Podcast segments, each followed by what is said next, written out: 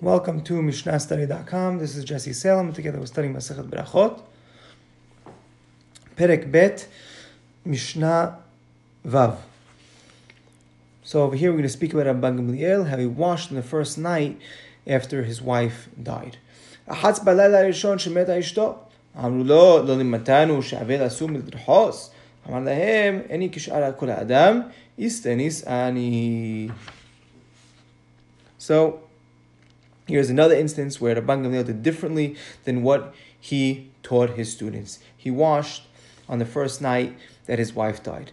And over here, Rambam opens up and says that this rechitza was with hot water. Because in Avel, someone who's in mourning, is asur to wash in hot water. Now, it's a bit perplexing um, that Rambam says this, because it seems to be that it's only forbidden to wash with hot water. But seemingly, I think most of us would be medayik from here that cold water would be allowed. But Harambam in his Hibur in Ilchot Avel, Perekeh Halachadalit, does not allow an Avel to wash with cold water either.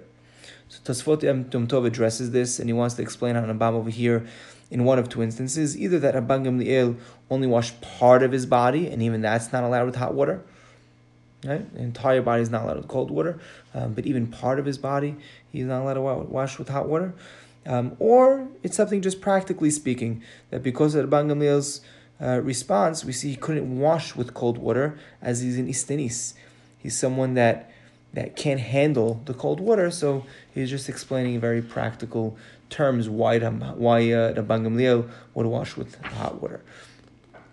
Would the students respond? They told him, you didn't, didn't you teach us that a veil of mourner is not allowed to wash? And his response was, I'm not like everyone, like all people. I am an istenis.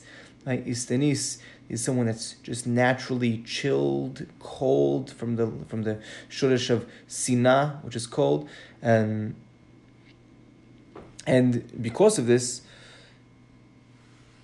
he could not go ahead and um, go without a shower go without a bath in the first night that his wife died. In the next Mishnah, we'll see another instance where Rabban Gamliel did something different than what he taught his students.